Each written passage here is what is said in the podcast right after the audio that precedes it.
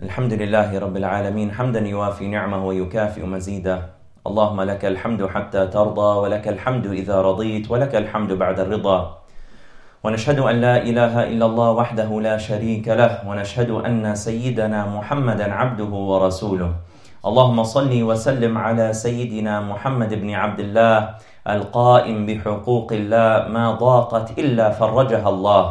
رب اشرح لي صدري ويسر لي أمري. واحلل عقدة من لساني يفقه قولي الحمد لله الحمد لله that Allah subhanahu wa ta'ala has still given us the opportunity despite the circumstances that surround us uh, to be able to come together and to be able to spend this blessed night as Sheikh Yahya was saying at the opening of this commemoration that this was the greatest night of the Prophet Wasallam's life, which means it was the greatest night in history.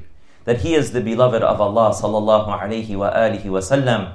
And as we very briefly covered some of the major points that occurred during the Isra and Mi'raj, during the night journey and ascension of Allah's Messenger sallallahu there are so many signs and reminders, and there are so many miracles that occurred.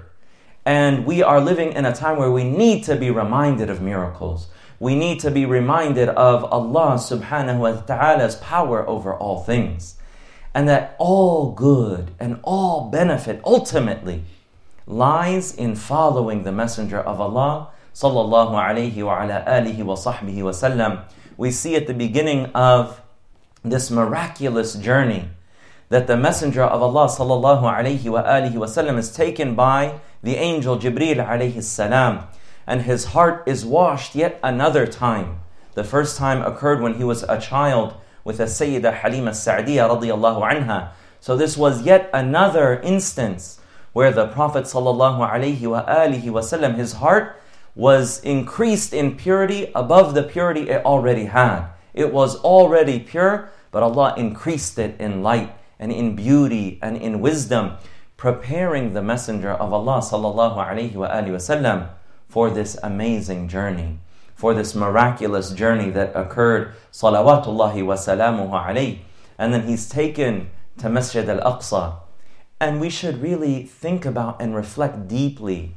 And these are things that we should teach our children and remind ourselves and our loved ones of is that Allah subhanahu wa ta'ala has blessed you and I to be from the ummah of the one sallallahu alayhi wa alihi wasallam who is the imam of Sayyidina Ibrahim, who is the imam of Sayyidina Musa, who is the imam of Jesus alayhi salam. He was their imam and they were overjoyed to pray behind him. They never had a greater imam than the, the, their imam, the imam al-mursaleen, sallallahu alayhi wa ala alihi wa sahbihi wa sallam.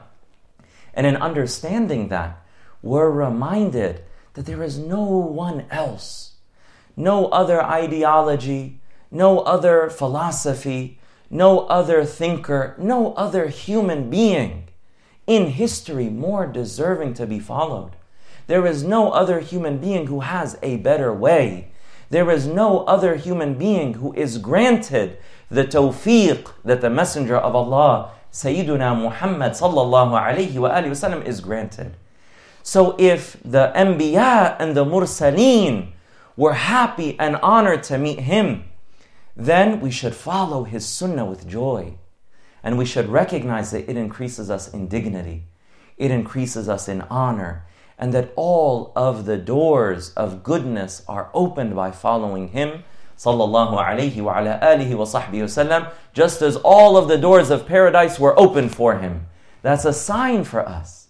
That's a reminder and a lesson for us sallallahu alayhi wa ala alihi wa sahbihi wasallam and one of the things just very briefly to touch upon which is one of the amazing things that occurred there is so much to say that we almost need an entire day long uh, celebration and commemoration to really give each thing its due. And even then, we won't know everything and we won't be able to cover everything.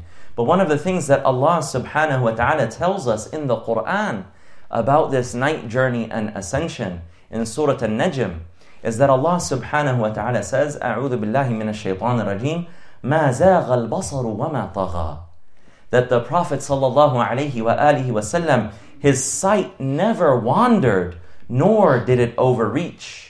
لقد رأى من آيات ربه الكبرى and he certainly saw some of his Lord's greatest signs. The ulama they talk about this that the Prophet sallallahu alaihi wasallam on this miraculous journey, going great distances, that Allah subhanahu wa ta'ala even suspended time or put barakah in the time, and that He ascended the seven heavens and saw paradise and saw the fire and saw all of these amazing uh, things that no eye has ever seen before and no ear has ever heard.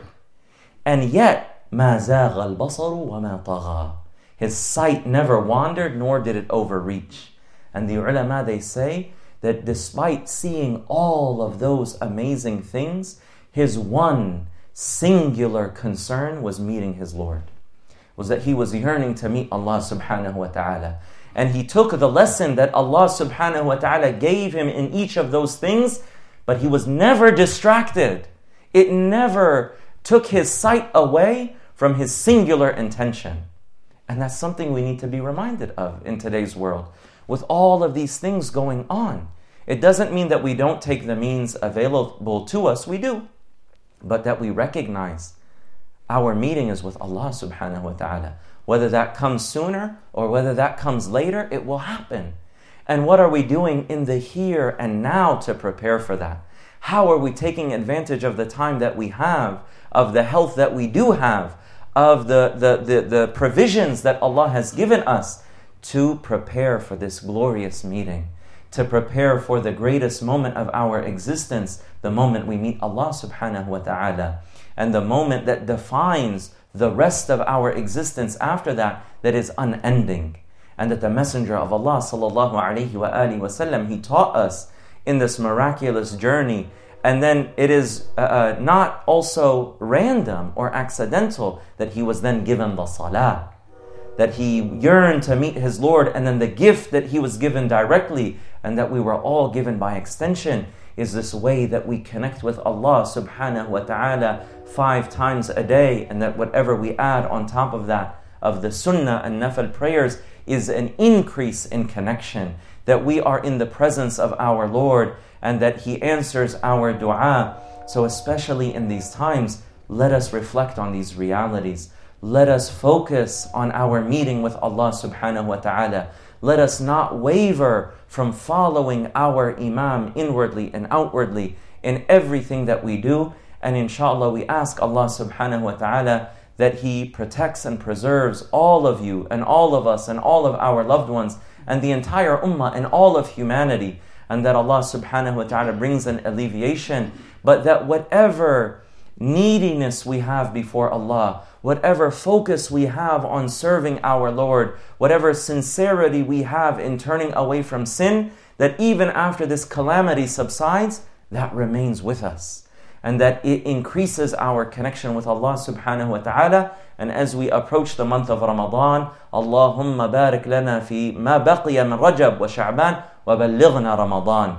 And we say the dua of the Prophet sallallahu alaihi wasallam to give us blessings in this month of Sha'ban and what remains in it, and in this month of Rajab and what remains in it, of it, the month of Sha'ban, and allows us to reach Ramadan in the best of states, and that we have a deep connection with the Book of Allah subhanahu wa ta'ala. But all of it comes back to these realities and these meanings and these lessons that are witnessed in the night journey and ascension. May Allah subhanahu wa ta'ala grant all of us a great portion of this good. وصلى الله تعالى على سيدنا محمد وعلى آله وصحبه أجمعين والحمد لله رب العالمين